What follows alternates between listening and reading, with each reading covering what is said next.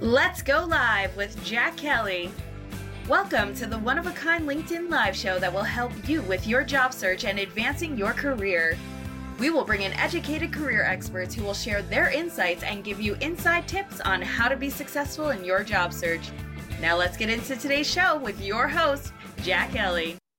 Okay, all right. So, Brent Orsuga, I got it right, right? Brent, we are live welcome to Let's Go Live with Jack Kelly. And you. are welcome. And hey, you know what? Let's just jump right into it. Brent, do you want to just tell a bit about who you are and what you do and why you're such an amazing recruiter? Sure. So, uh, Brent Orsuga, the company is Pinnacle Growth Advisors based out in Scottsdale, Arizona. But we work all over the country, even up in Canada. Uh, for ourselves, everything that we do is very, very niche specific. So, personally for the past 12 years everything that i've done is in the freight and logistics industry which as we know is really kind of blown up over the last year. Uh, but we place candidates uh, in various roles whether it be sales operations building branches getting into technology side of things. Uh, but we place literally hundreds of people a year. So i feel very uh, you know well established to be able to have this conversation because of stuff that we see on the streets every day well, that's great. You know, first thing, uh, you know, don't rub it in that you're in Arizona and I'm here in New Jersey and I'm looking out the window and there's snow on there. Now we're gonna get, we probably have about 17 inches in the last week or so, and we're gonna get another like eight inches this week.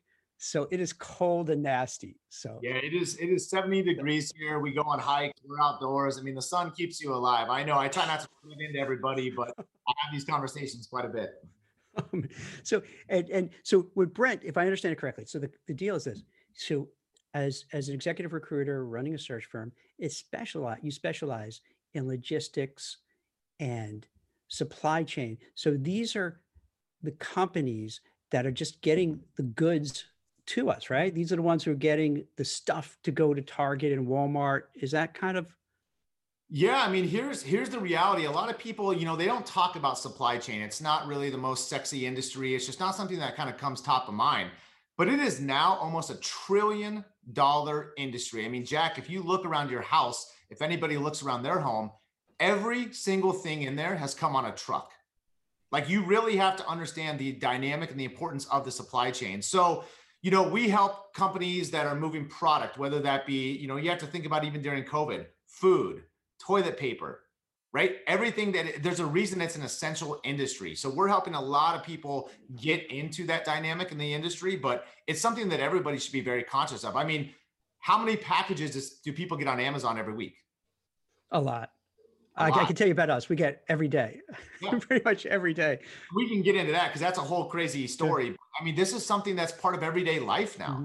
It's just things get delivered to us, but no one talks about what happens behind the scenes. You know, it's so interesting because at the beginning of the pandemic, there was talk about it, right? Because if I remember correctly, and it, it, it's funny, it's a year ago now, so it seems like a distant memory. But like a year ago, Brent, they were saying, "Hey, this, you know, we're not getting the masks, we're not getting the the uh, protective gear because the supply chain isn't there. We're not getting the medicine."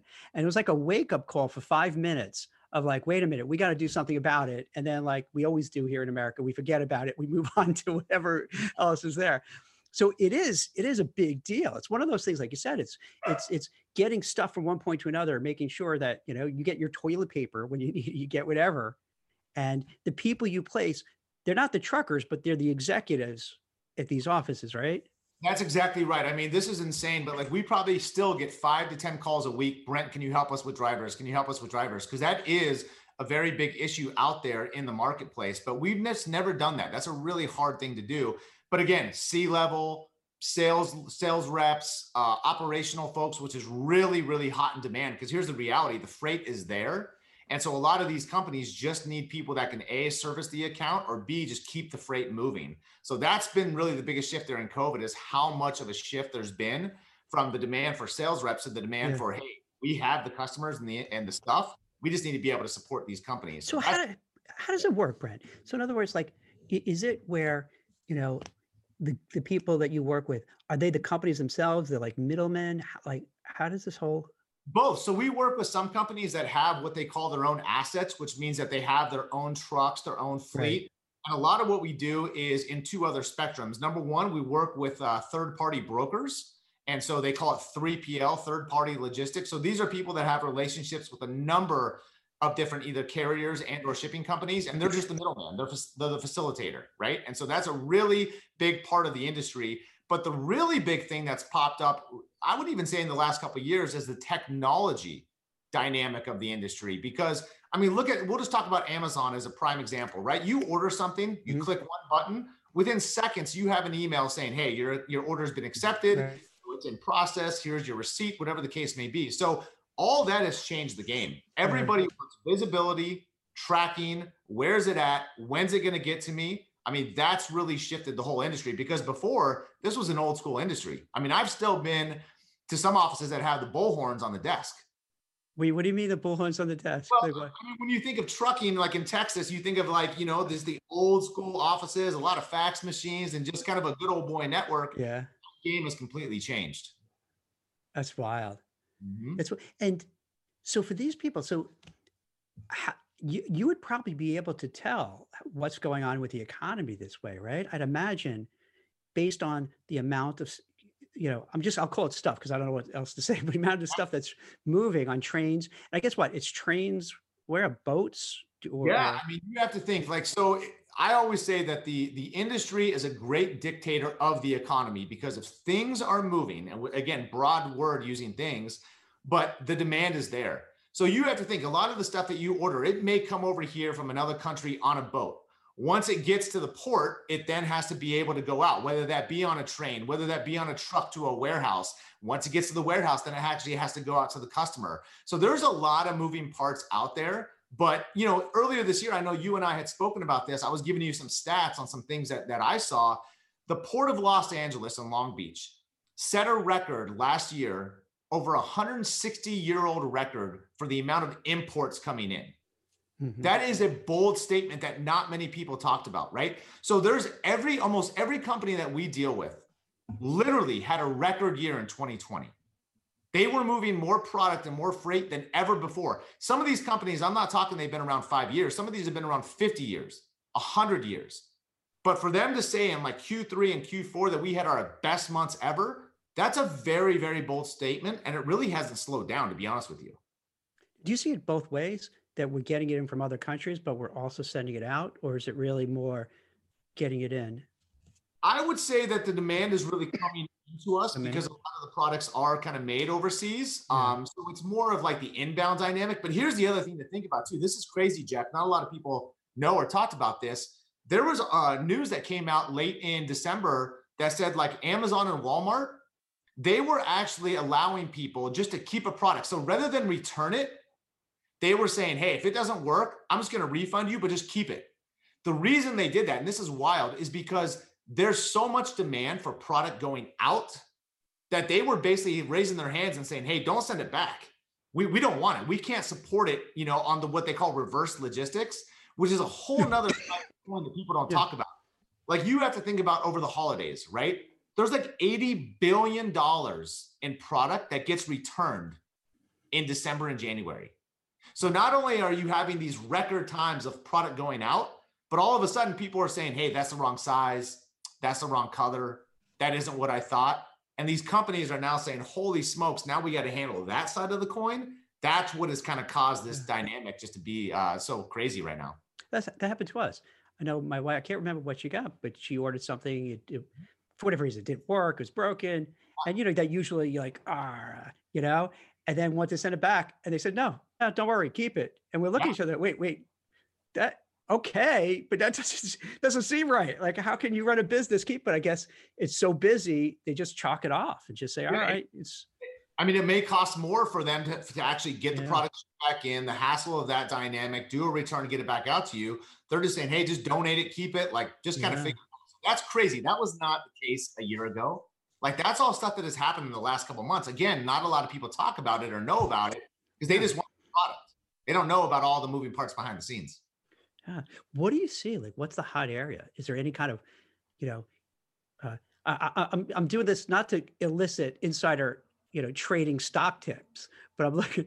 What's are there certain companies that are really doing well? There's certain products that like you notice that are well, being shipped all over the place? I'll give some insider info. Yeah.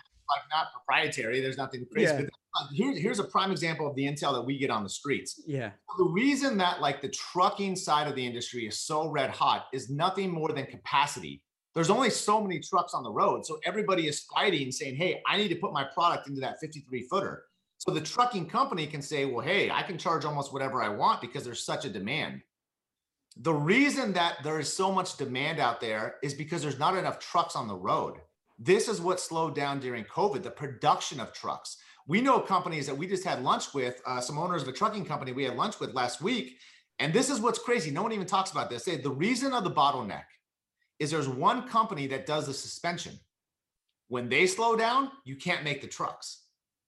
Who else would know that? But that's where the biggest pain point is. There is not enough trucks on the road. Everyone thinks That's it's so shortage and everything else.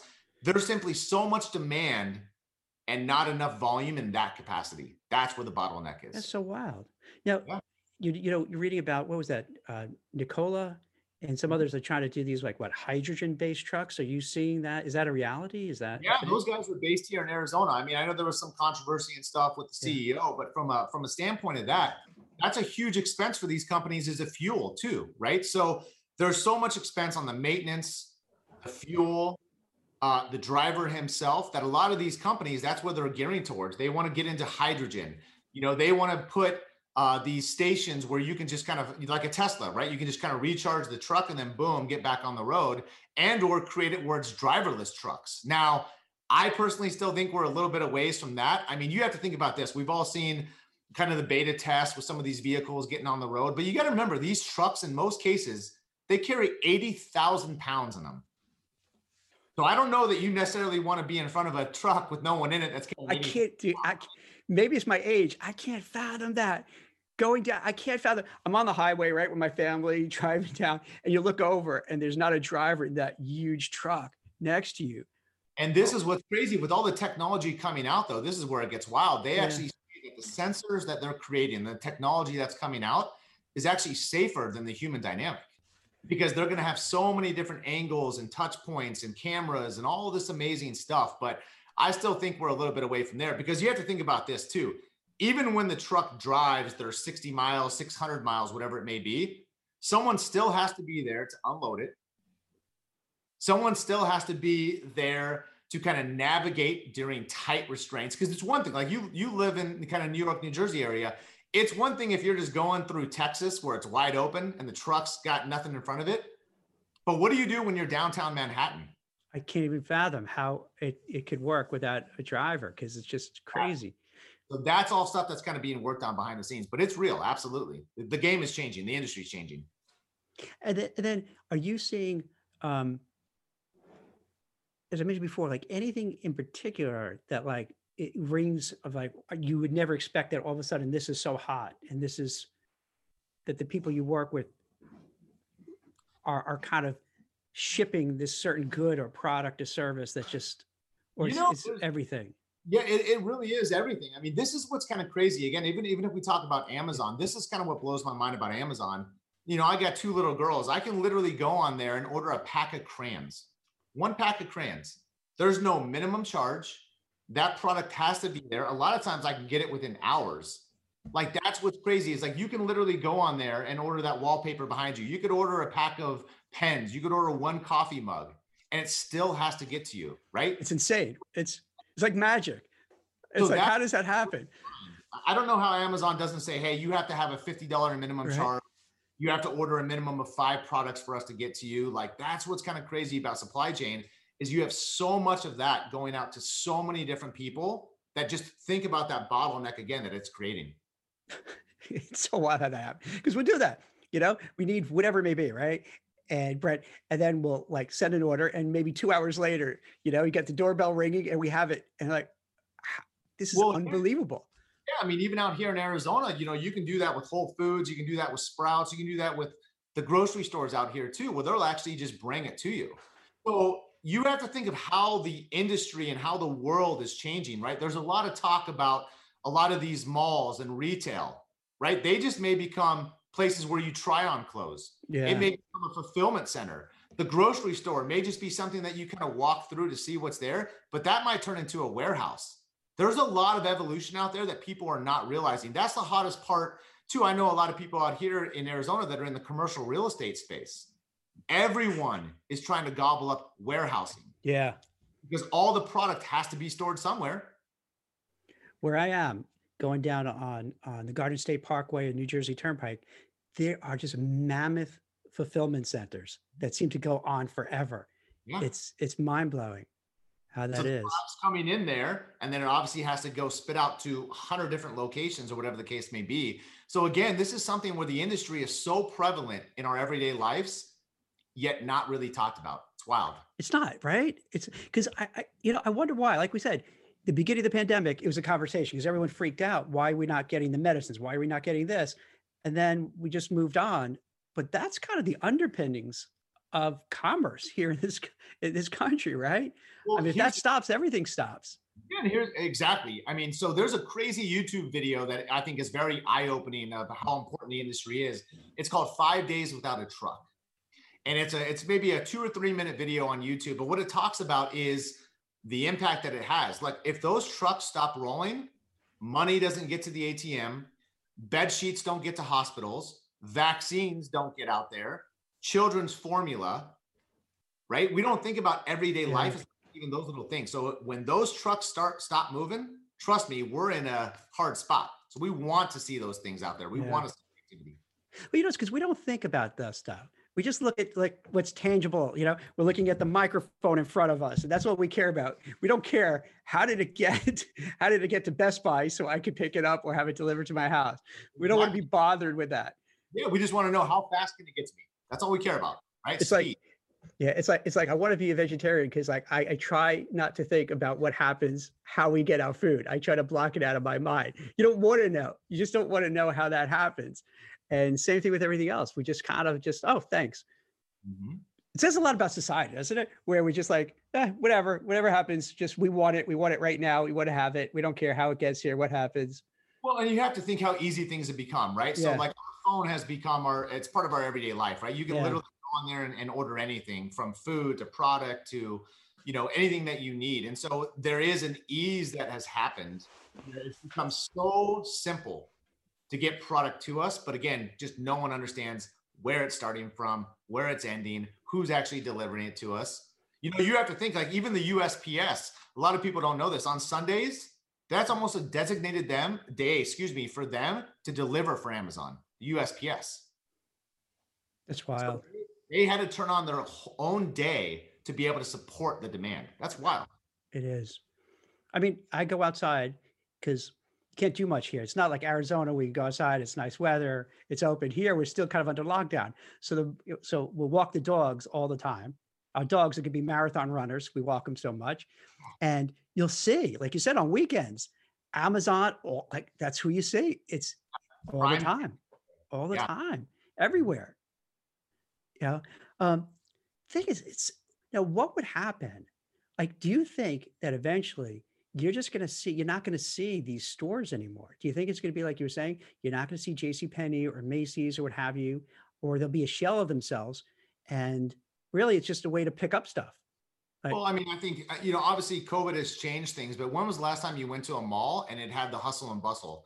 Like there think how many employees are there right? And like there's just kind of that buzz that was there years back. That has changed because they made it so easy to order online. Why would you leave your house?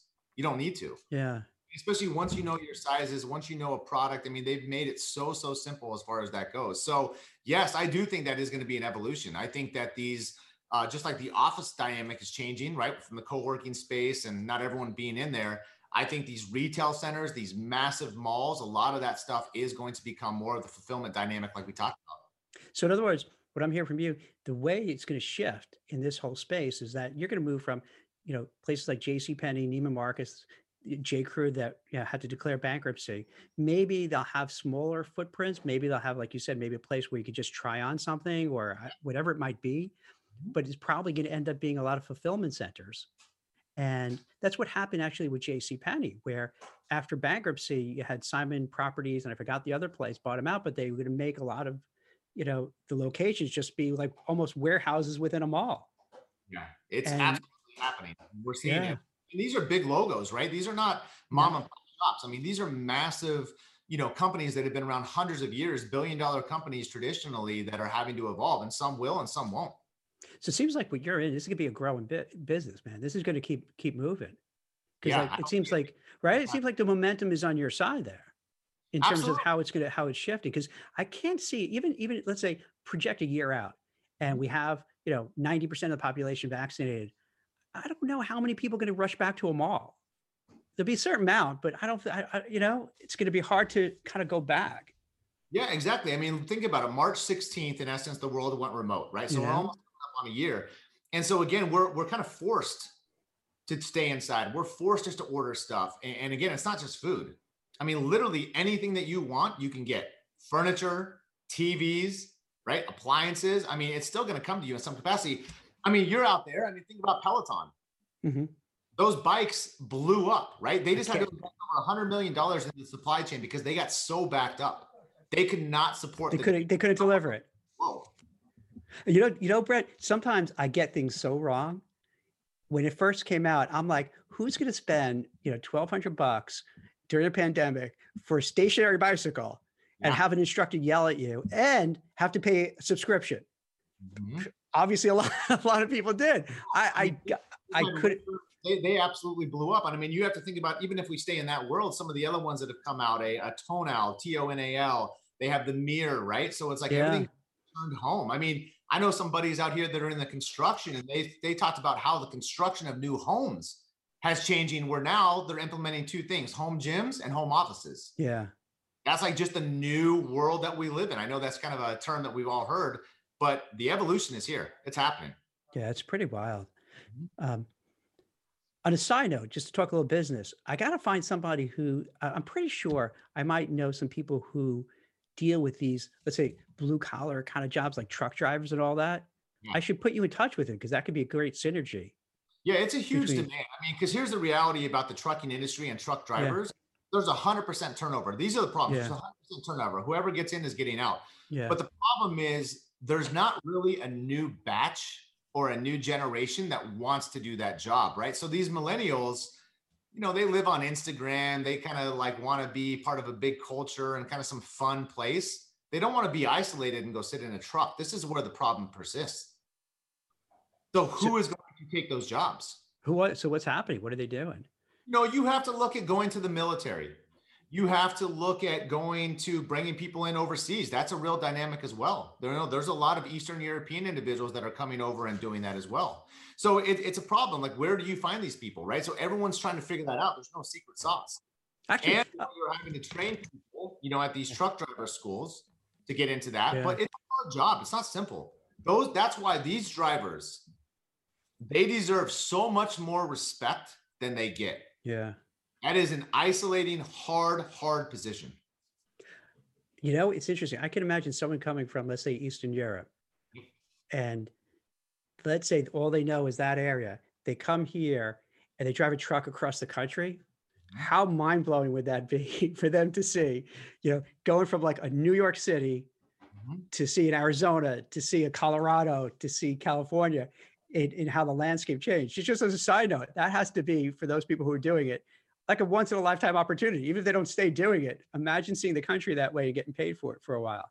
Yeah, and that's the thing too is that I think I do think the the, the pay has to change, right? Yeah. These people aren't paid an enormous amount. So again, it, it, that is part of the dynamic that has to shift as well because that will draw more people in. But it's a real issue. I mean, like I said, we no joke get five to ten calls per week. Can you help us? And unfortunately, I have to say no because that's just not our niche. Yeah. So the other thing I want to talk to you about, Brent, is you know, number one, I wanted to hear about this because to me, and I'm sure the people who are watching it now and who'll watch it later on, is it's a positive sign of the economy. You know, when you hear that kind of movement, that's that's good. That means people are working, people are buying stuff, and when people buy stuff, that shows they're being confident. You know, I mean, you're not going to buy stuff if you feel I'm not going to have a job tomorrow. I'm going to lose my job tomorrow. So it, it, it's a lot of points that show, hey, things are going well, better than what we may think it is. Because there's so much doom and gloom out there. There's so much negativity. It's like to me, the media can't wait to just talk down about things and just say, hey, this is what's wrong, this is what's wrong. So I like speaking to people who could point out, hey, here's what's working, here's what's doing well. It's like a counter narrative that for some reason isn't broadcast enough. So so it's really good to hear that. The second thing, so I want to talk about is with what I found out, find out, uh, selfishly, or I should say selfishly, but like because I've been a recruiter for so long, I know the value we bring to the table. Mm-hmm. But it does seem during the pandemic, when there's so many people out of work, there's a big misconception among job seekers about recruiters, what they do, why they do it, how to get on their radar. So I thought, Brent, you know, because not only you're a recruiter, but you run your own executive uh, search firm. Maybe you can give a little advice to people who are on the job search and they haven't used recruiters or they're leery of recruiters. Like, hey, what are the do's and don'ts? What is about? What are the benefits?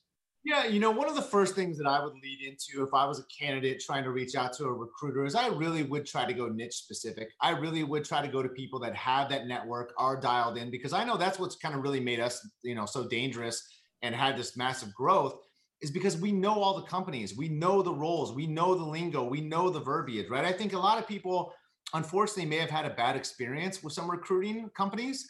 And the reality is, some of these recruiters, I mean, let's call it what it is, they're selfish. They're looking out for themselves, right? They're I'm not, shocked. Yeah, what? Impossible.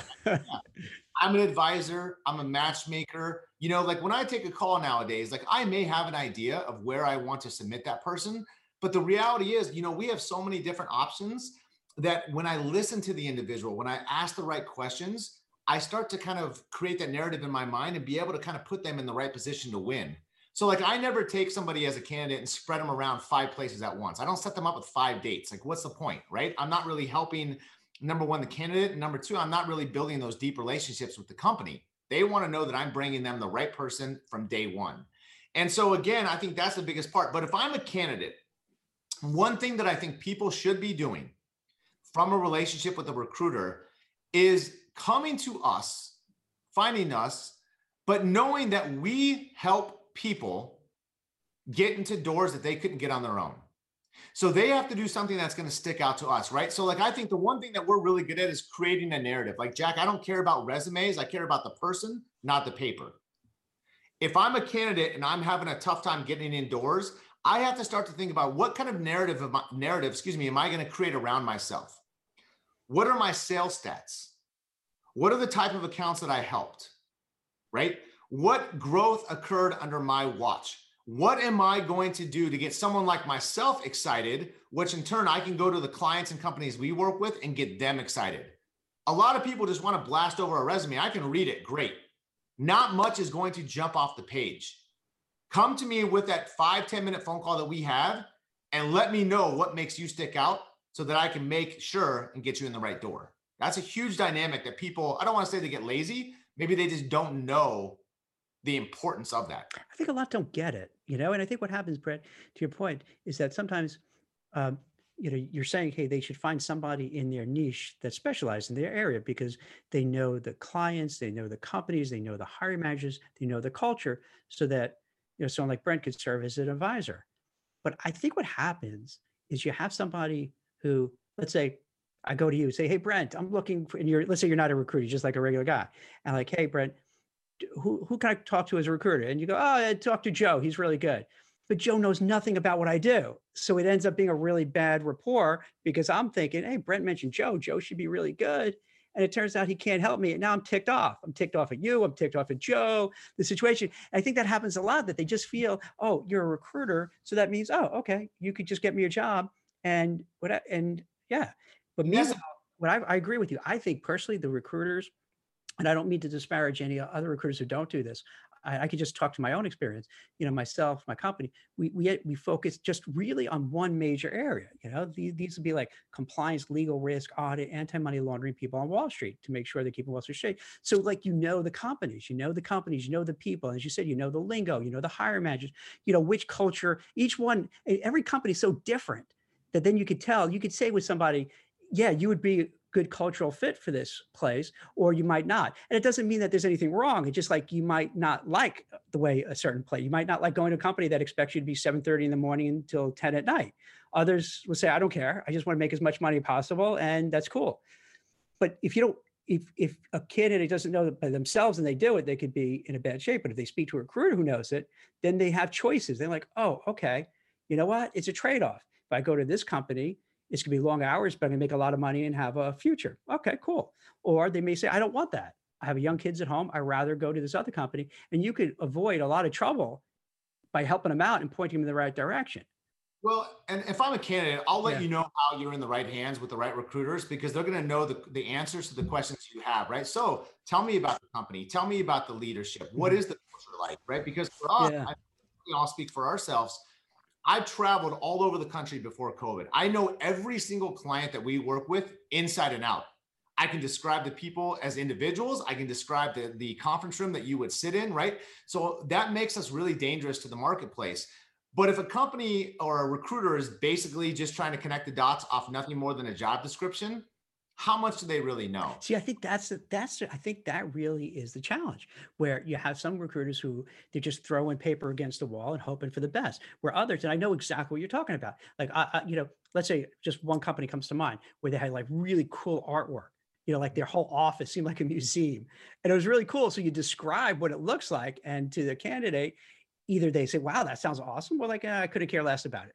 But you know what? At least you're showing, "Hey, this is what it's about." Mm-hmm. And if you and and if you don't know it it's it's kind of you're wasting someone's time because you're not going to help give them the right thing and they're going to go for interviews they're not going to like it they're not going to feel comfortable it's not you know it, they're going to feel it's just not a match.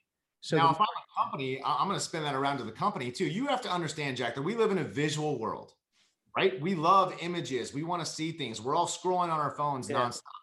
If i'm a company i have to ask myself what am i putting out yeah. there how am i showing our people how am i highlighting our culture what am i doing to understand you know how we're impacting the marketplace because a lot of people this sounds crazy the new generation cares more about purpose than profit oh without a doubt yes part of something yeah. And so, from a company standpoint, what am I doing to give that out to the marketplace? What am I doing to show people a day in the life? That's how you're going to draw people in. You cannot hide behind a static website a couple pictures here and there. What does that really tell me? Right. And so if I'm a company and I'm watching this as well, I'm paying attention to that. Give people what I call the movie trailer dynamic. Then think about what a movie trailer is, right? It's two minutes of somebody saying, look at this. And you're like, wow, I want to see that. So, from a company, what am I doing to provide that image? What am I doing to kind of give you a glimpse into who we are? Because that's what's going to draw the people in. Yeah, it's so different. You know, my kids are Gen Zs, and you could tell they're much more interested holistically. You know, yeah. what, what what the people are like, what's their mission, you know, mm-hmm. what kind of social causes are they behind?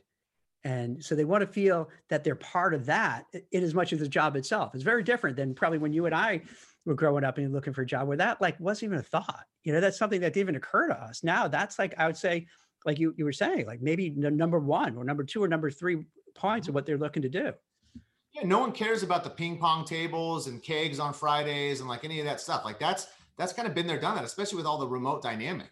It's like, what are you doing to the marketplace? How are you impacting things? What charities are you a part of? What can I get behind? Yeah. I kind of say that that's really the new culture. It's because that's how you get buy-in from a team as well. Because it's not about the, you know, kind of have fun and happy hour dynamic, but it's more about the purpose than anything. When you look at candidates, whether mm-hmm. they call you, you're reaching out, what do you, what do you what would someone have to do to shine?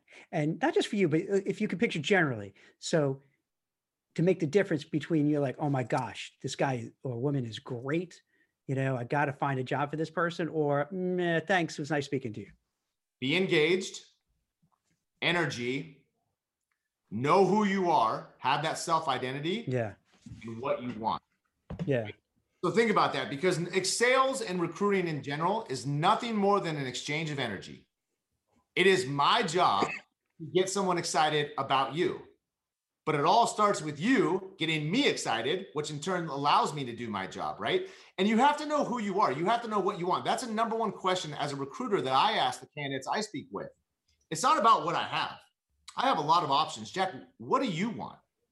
right? What are you looking for? Because what you're look, looking for might be different than the next person I'm going to talk to and the next person tomorrow. So that again allows us to play matchmaker. But the more identity you have, the more that you know your strengths, the more that you know, hey, I'm really an account manager, not really a, a sales guy, right? I'm really more of a farmer than a hunter. That's fine. Embrace it, own it. But the more clarity you have around you and what you're looking for, it allows you, it allows I to truly play matchmaker and not just help someone find a job. That's not really what recruiters do. I always say this I want to help people find a career, not a job. There's a big difference in the two.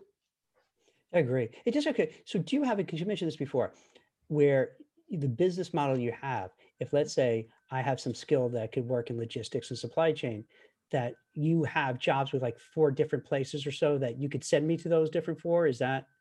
Yeah, I mean, we work. We look in our world. The companies they do a lot of the same things, mm-hmm. but they're not the same. The culture is different. The business model might be different. The commission plan, who pays what. So again, we just play matchmaker. I'm not going to take somebody who I said, "Hey, this is good," let's go give them, let's go give all these companies a 25% ch- chance at landing them. That's just not how I operate. Really. So what we like to do is kind of set up one date at a time. Hey, I'm listening to what you're saying. I think you would strategically be a very good fit over here. If so, that's amazing. And we hit a lot on that first shot. If not, let's learn. Let's see what was off. Let's take that information and yeah. then we'll go down the next path. But again, that's more of a strategic recruiter as opposed to like a job placement company. I never look at myself as like a job placement company. Mm. It's interesting because for years, the areas it was so blazing hot, you would see, um, let's say, Morgan Stanley, Citigroup, JP Morgan, Goldman, Deutsche, Barclays, they'll all have kind of the similar jobs open at a similar time. So, yeah, they could be appropriate for all those, but then they go into everything you were describing the cultural fit and so on. Um, when it's not as hot, then it's you don't have as many of those, so it's a little harder. And, and so that's kind of a very interesting thing where if you have choices or you don't have choices, it seems like in your area, which is really nice that it's so hot that these job seekers have choices, so they don't have to settle for something that's not the right fit, that's not the right, uh, you know, not, not the right place for them, which is good. It's great that it's it's that environment. Um, well, and a lot of these candidates, what you have to understand is like you're in demand. You kind of hold the leverage. So if I'm a candidate, I'm going to create some kind of non-negotiables. This is what I'm looking for, right? And if that aligns with you, then great. But if not, no harm, no foul, and we'll go to the next. See, it's interesting. So where where you are, so it's a hot area. So like you know, the and these candidates know it's a hot area, so that's great. So they're excited. What what it, and what you're saying about the other people, how you come across. What I find out with folks is that let's say it's not a hot area, and you know, Brent, you asked me, hey Jack, what do you do? and I'm hemming and hawing and I can't give my, you know, elevator pitch and I can't articulate what I want. I can't articulate what I did. I'm going to lose you. And you're going to think, ah, you know, this is, you know, the area you're interviewing for, there's not a lot out there and there's a lot of candidates looking. And if you can't do this, I got to move on. Is that, is that fair to say? So you end up shooting yourself in the foot to a certain degree. It is. And, and, you know, if I'm a candidate, I also have to think like, what methods am I going to do to get in front of the proper audience, right? Because to me, I personally think like applying online, I think it's a broken system. There's no face to a name. There's nothing to separate your resume from the other hundred that click the same button, right? So a lot of the companies that like we work with, they almost look at it like a challenge. Like if somebody's in sales and they want to get into our organization, what steps are they doing to get in front of us? It's almost like a test because if they know how to work the system and get in front of the right audience, right that means that they know how to get through gatekeepers. That means that they know how to kind of penetrate this thing properly. That's somebody that now has my attention. You have to think, I know a lot of people are going to watch this on LinkedIn. This is a powerful tool. Like literally, Jack, you can go to any company and you can look up the people that are there. You can see their background, you can see where they came from, how did they get in the door. There's a lot of symmetries that are out there. Maybe there's somebody there that went to the same school as you. Maybe there's somebody that has similar interests. What are you doing besides just clicking a button and saying, I hope, pray, and wish that they respond? Here's the other thing, too. This is the most powerful part of a recruiter. We hold your hand during the process. If I click apply on my own, I have no idea when that company is going to call me, if they're going to call me. I'm literally on standby for an email, hopefully to set something up. We are nothing more than facilitators. I'm going to get you in the door. I'm going to set up that first interview and all the interviews thereafter. We can help you negotiate the deal, right? I'm literally holding your hand until you start and you and I are going to stay in communication afterwards. Imagine going into a club. This is how I, this is a great analogy. There's VIP hosts at most clubs, right? Open the red, you know, the the the red string and say, mm-hmm. "Here you go." That's what we do. We guide these people through. We're not standing in line like everybody else. That's how you have to look at us. We're nothing more than sports agents. We're facilitating so much. So having that relationship with the recruiter is a powerful, powerful thing. Just has to be the right one. Yeah, it's interesting. I don't think the recruiting industry markets markets itself well enough because that's a really good analogy because good recruiters are like that. You know, they're going to bat for you. They're the agent. And this is going to sound crass, but actually it's a good thing because well, you know, recruiters are compensated when they play somebody. You know, if it's either uh, whether it's contingency or retained, you actually have to place the person. So you have a financial motivation to make it work. you know I mean? It's not like a job that, you know, you're just stamping things or moving paper around. I mean, like if you don't place people, you don't make a living and you don't eat. So you have this, so you have, you want to make it work. So like you have somebody on your side who's as hungry, if not hungrier than you to get this to work.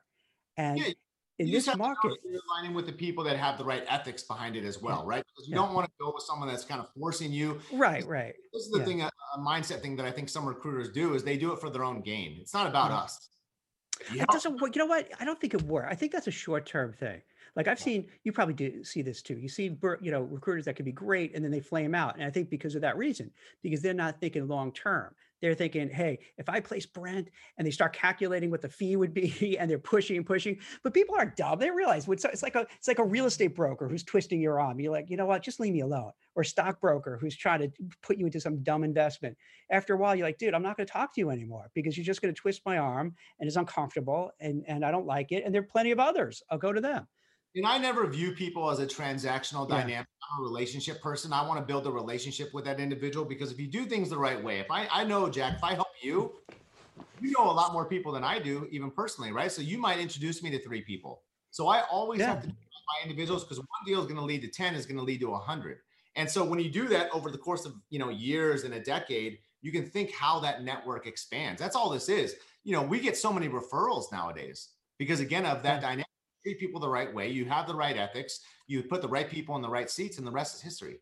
Yeah, because what you're saying is it's really such a simple philosophy is that mm-hmm. hey, you know, if you treat people the way you want to be treated, it's going to work. Now, it doesn't, you know, maybe that aggressive cutthroat person recruiter might make another couple more placement than you because of that attitude, but that's not going to last long. And the person, and so you want to look if you're a job seeker, you want to find a recruiter who you feel gets you, mm-hmm they're empathetic, they want to help, and they're thinking long term because also they're figuring, hey, three years from now, five years, you might be a manager. And then you're going to go back to Brent or Jack Kelly and say, hey, you know what? I really like how you helped me through that process. And I like the way you did it so much so that I want you to represent us now that I'm looking to hire. And I can't tell you how often that happens. Or they'll tell their friends or they'll tell other people to do it because they're like, oh, okay, this person, I really like how they manage themselves. And I, you probably get this too, Brent. There'll be times where I don't place the person, but when they look to hire, they'll call us to find you know somebody for their team because they just respect the way we acted and the way we treated them even though we weren't the ones who actually placed them because they feel hey i like these guys and they're honest and they're straightforward. So it's so that's what you want to look for when you're when you're speaking to a recruiter. You want to feel that vibe. And if you don't feel comfortable you know what? Trust your gut right? When you say I, that Brent like I'm, just I, I have a funny story when it comes to that. So one of our top clients, this is going back to probably like 2014. I had solicited this person who was at another company, and he goes, "There's no way you're not going to pay me enough. I'm in an unbelievable, you know, unbelievable spot." He goes, "But something about you, like you're different. You're not like everyone else." He goes, I don't care. You're not going to grab me away, but wherever I go, you're coming with me. Right, because they sense it. They know, right, that you're going to make it happen. Happen, and then we've you know placed hundreds of people over there yeah. over the last five years. That's a prime example too. Yeah. And that's what you got to kind of keep your antenna up. So I think a couple of things that Brent is saying is one is that, you know, you want to find someone who's a specialist. I can't agree more. I mean, there'd be people, and I get it. There'd be some recruiters that say, hey, you know what? I could place, you know, this, that, the other thing. God bless. Sure. I, I, I don't know. Personally, I could just say from my own personal experience, I find it more helpful when there's someone who really knows the industry, knows the people, know the processes, understands the culture, understands the pay, because then you have a huge leg up, a huge leg up. And if you find someone who doesn't, that's where I think a lot of the disappointment comes in because then you're expecting that and you don't get that and it leads to frustration on everyone's part. Um, the second part, big part, is Brent was talking about, and I was talking about as well, is you want to feel comfortable with the person. And if you don't, you know what? Trust your gut. Give them a shit. You know, I, I, I don't know how you are, Brent, with like relationship. You give someone like whatever, if it works, and then if they do it something else, and then maybe a third time, you're like, okay, you know what? I gave the person the benefit of a chance. It doesn't, it doesn't really work out. Same thing. If you deal with a recruiter and they do a couple of things that you don't comfortable, you know what? There's plenty of others, and you go find somebody else who fits and who does a good job and that's the thing. If I'm a candidate, like I'm taking this very serious. Like I yeah. am trying to kind of, you know, look look through us and kind of find out who the best yeah. is. And you can't just do what everyone else is doing. Like you cannot because look at like some of these platforms, some of these job sites have made it so simple. Like literally, I can go online on some of the I won't say who they are, but I can click one button mm-hmm. and apply to 50 jobs at once. One button, blast my resume out there is that really the most strategic place like to be able to kind of turn action into into reality no if you're having a conversation with somebody like yourself and say this is what i'm looking for. I'm really good at what i do. Here's my narrative. Go open some doors for me right? If you know i'm good like you said you're going to be incentivized on that and then you're going to go to the marketplace and talk on my behalf. And now with the relationships that you have jack these companies trust you. They know that you're not going to waste their time. They know that you're not going to mm. bring average c players to them. You're only gonna they're, they're only gonna want to pay for the best of the best. Yeah. Therefore, when you find that recruiter who has those relationships and believes in you, that's a really, really strong relationship that you have forged. Yeah, it definitely makes sense. Um, and I, and I, and I want to go back to the other point you raised too, is that when you speak with a recruiter, you really want to make sure, you know, you have an elevator pitch. And if you don't like the term elevator pitch, just be able to really articulate who you are, what you bring to the table, your background, and why it's relevant to that company. Because otherwise, whether it's a recruiter or the internal HR person or just someone you're trying to network with to get you in the door, they're just going to lose interest. So you have to kind of work on that. And I've come across so many people who don't, and I'm not really sure why, but there's well, other people don't, and it just falls apart. And here's the reality: like when you have a resume, you can't explain moves. People mm-hmm. just see they see gaps in employment. Mm-hmm. They see, well, you had two jobs in one year but how do you say why? That's one thing yeah. that we do as recruiters. We can create that narrative. We can explain that story and simplify it because everyone has a story. There's always reasons why things happen, but a pure PDF document is not going to convey that. That's really where, where we become dynamic is being able to get through that to our contacts in these companies. Yeah, it's interesting. For for years, I really didn't come in contact with too many career coaches or resume writers because as a recruiter, I was in a different world. But then when I started, you know, writing for Forbes and writing career related stuff, all of a sudden, you know, I've, I've kind of got into their world and to a person. And I, I've definitely been in touch with dozens, if not probably up to a hundred or so. And their mantra is exactly what you're saying, Brent, is that to send to fill out applications all day long and send resumes, you're just just spinning your wheels, that you're wasting time. Could you get a hit from it? Yeah, but the odds are so stacked against it that you have to find a way to get in there. And hey, if it's somebody who you know or someone who you're close with who knows, then they're great. But if not, a recruiter is kind of the best option because they know how to get you in there. Well, and, and that's that's exactly yeah. why companies come to us. I mean, if yeah. you think about why this profession is a billion dollar industry, it's because these companies know too that they can't just what I call post and pray. They can't just put a job up there and kind of sit back on their hands. Well, someone's going to come to us right? Yeah. And is the talent that you want probably on the sidelines? Is the talent that you want waiting for this magical job uh, description to pop up and send you there? No, the people you want in most cases are working for somebody else. You have to know how to get in front of them. That's what recruiters do. Yeah, because think about it. Big difference in job yeah. versus career coach. Yeah, because think about it. Brent, you know, I'm a hiring manager and I have a stack of resumes. Well, used to be have a stack. Now it's I'm looking, I'll be looking at the computer, you know, in the ATS system. And like after a while, like you're blurry. But if let's say someone like you or I are saying, Hey, hiring manager, you got to check out Jane. She's awesome. Here's why she's awesome. This is what she did.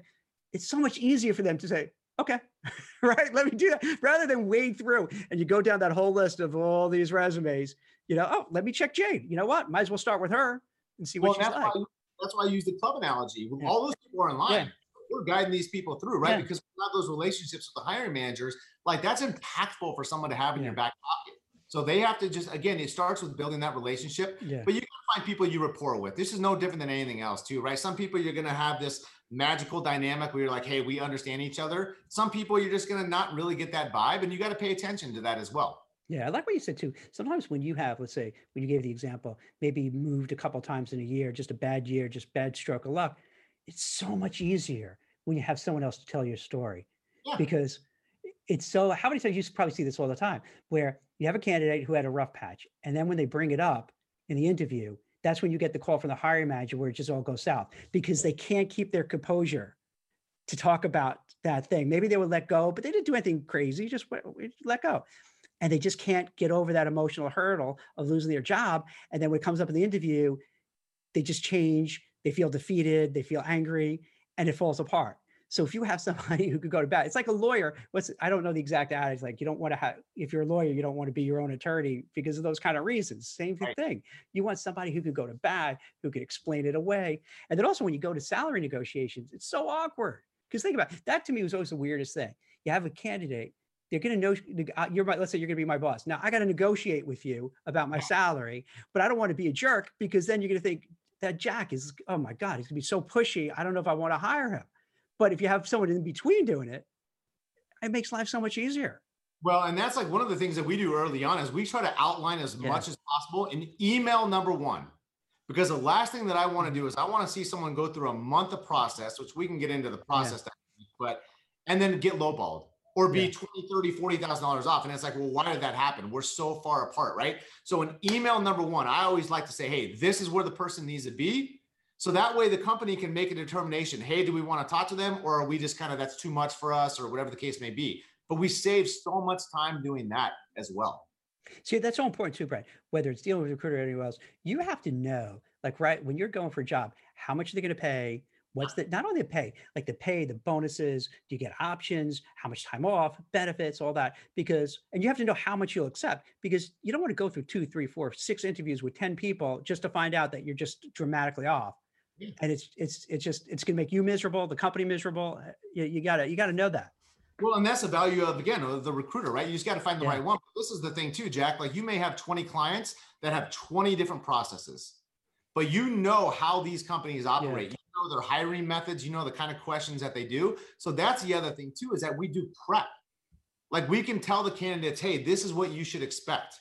Right. This is kind of the flow that you should, you know, be aware of throughout the interview. This is kind of the personality of the person. He's going to come in hot and heavy and really push you, but the next person you're going to talk to is a little softer, a little more emotional. Like having that information is invaluable because otherwise people just walk into these calls blind. See, that's the best, Brad. When I first started recruiting, you know, going back 20 years, that was the norm where the average age of internal HR person or a recruiter, you know, was like 35 to 55.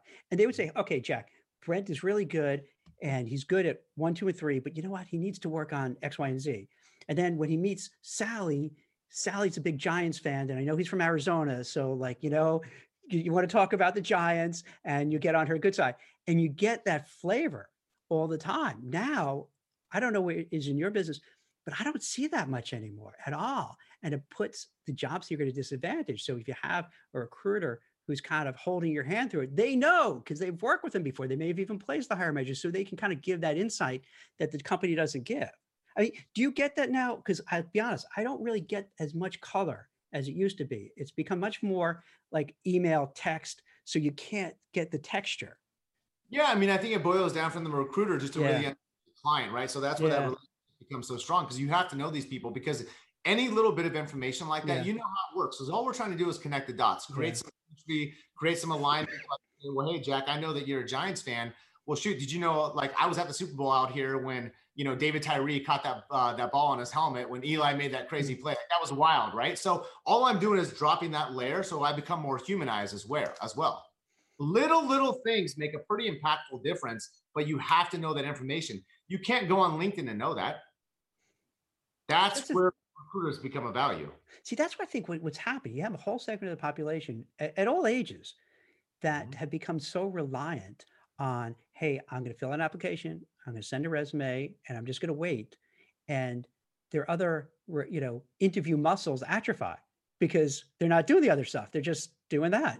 Well, And then when it comes to interviewing, they're not, they haven't been doing their networking. They're not getting in touch with recruiters. They're not talking. They're not, you know, because the more you do it, because like some person may speak to you and they just flub it, right? But Mhm. all right, they'll dust themselves off and then try again with another recruiter and so on, and they'll get better and better and better, and then maybe they'll circle back to you, and, the, and then they when they circle back, you go, oh my god, this is like a different person. But if they're not doing that, they just they'll never improve. And when you're on the sidelines, here's the reality your job is to find a job. So you got to go all hands on deck, right? You can't just pray, hope, and wish and hit the button and pray someone kind of fall, calls you. That's not how this works. You got to go Yeah. become a dog and like go and pursue something, right? You have to go out and chase and you got to get in front of these people the right way. So I can't I can't emphasize that enough. Like people have to take it upon themselves because here's the reality too. Time kills all deals. It really, really does, right? I made a video about this. And here's the reality. If I'm a company that has this long, drawn out process, people don't want to do that anymore, especially if they've been on the sidelines. They are simply going to gravitate towards the companies that move fast. So you have to ask yourself as a company too, like, what does our process look like? Are we going to do six interviews over six weeks? These people that are on the bench, they want to get back into action. They want to start working. So you have to ask yourself as a company, what can we do to fine tune this process, get the right people on the calls from the start, nimble that down to maybe two or three steps and move these people through. Because that way the candidate knows where they stand. The company internally knows exactly what bucket the person is in. And then you can simply move people through at a much quicker pace, which in turn is going to get you the better talent. You Yeah. have to move fast these days. It sounds because your area is doing really well. So I imagine for the most part, they kind of fast track it. Is that is that right?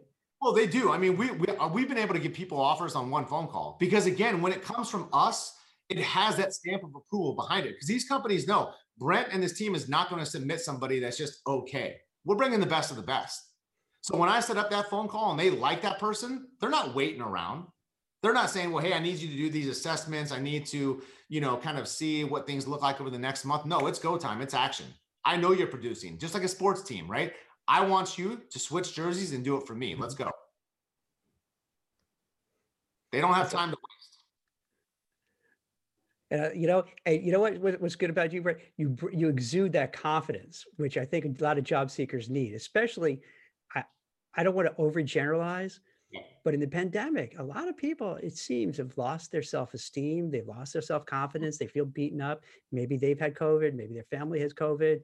Maybe they you know they're just sick and tired of working at home, and their kids are taking these Zoom classes, and they're unhappy, and their spouse is working, and it's just the mess and sometimes they need somebody you know who kind of has that confidence that drives to say you know what i need that help i need that sports agent who's going to kind of knock down doors for me and make stuff happen because i've been just slapped around for the last now going on a year I know, and I agree with you 100%. Like if I'm a candidate and I know I have a Zoom call like this, I am Yeah. doing everything in my power to be prepared. I'm getting myself in the best room in my house possible. Right. I'm going on Amazon and buying a $10 ring light to stand out differently. I'm making sure there's no distractions, no kids, no dogs, no one's going to bother me. And I'm engaged because, again, that's all it is. It's an exchange of energy. My job with this opportunity, especially with the Zoom dynamic, you have that separation is to get you excited in me. I can do this. I know I can do it. I have done it. This is why you need me on your team, right? When you have that swagger, when you have that confidence, that comes through, especially when people can see you. You can't fake this. right right right So people have to become prepared. They can't just show up and be like, well, Yeah. tell me about your company. And like, if I'm down here, you're not, look, if I'm down here, you're not going to be Yeah. up there. But if I'm up here, you have no other job than to get engaged. It's a boomerang, two way street. yeah so. So believe it or not, it's been over an hour. It's what if I do you is there anything else that I didn't ask you or did you want to share with people? Or know, we covered a lot. Yeah, I mean, I think here's the reality. If I'm a candidate, I am really focused on finding that niche specific recruiter who knows me, whether it be construction, whether it be accounting, whether it be Wall Street, whether it be freight. We have a different network. We have different relationships. Number one. Number two, if I am a candidate, I am focused on that narrative. Who am I? What do I really do? What do I want? Convey that to someone like myself. Allow us to play matchmaker. If I'm a recruiter, you have to be able to not focus on yourself. It's always about the person. It's always about asking questions, understanding what they want, not what you want. Play matchmaker, don't be lazy. Perfect. So you know, you know what? That's a great way to end it. That's perfect. That's great advice. So Brent, how can people get in touch with you? What's the best way for them to find you? You know, we're very, very active on LinkedIn. Brent Orsuga, ORS UGA. The company is Pinnacle Growth Advisors. You know, we have an amazing team. We get a lot of traction because of the content that we put out, whether it be uh, videos, you know, value add to the industry, hiring trends, sharing articles that you write, you know, because we want to give. We want to give as much information out there to help as many people as we can. So LinkedIn is really the best platform to see us on. Cool. All right, I lied. I have one more question. I'm sorry. Yes. Does someone have to have experience in your space if they want to transfer transition over, or they have to know that area? With the companies that we deal with, yes, because here's okay. we, we, can, we can close on this too. Yeah, this is where people that have experience during COVID have become so much more in demand because it's really hard. A lot of companies have really struggled not only onboarding people, but trying to teach a new industry to somebody. Like in our world, yeah. we would have a lot of new hire training classes. You know, people go and there's 20 people learning something. Yeah. Kind of went away. So when somebody has a skill okay. set, now have become so much more in demand. Okay. You know what? Because I, I, neglected to ask earlier, because there's so, as you know, there's so many people out there who are in industries that fell apart and just want to try to transition over. But that's the catch 22. A lot of the companies want plug and play, someone who knows it and could just start right away. This is also where the intangibles come into play, right? Ambition, drive, hunger. You have to have that in you and or convey that to somebody because they will hire for those. They can teach everything else. You can't teach that. Either you have that work ethic and drive or okay. you don't. That's good to know. So even if you don't have, if you have those attributes, but maybe have some, some kind of, you know, things that are relevant, then maybe it's worth a shot, whether it's with, with you guys or somewhere else to kind of give it a shot. Okay. If you're a dog, you will be fed. there you go.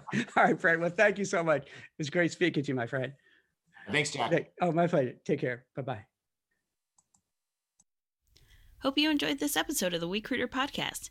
If you want to check out other great content from WeCruitr, make sure to visit us at wecruitr.io. That's W E C R U I T R.io. We offer tons of great resources for job seekers and professionals, so make sure to check us out today.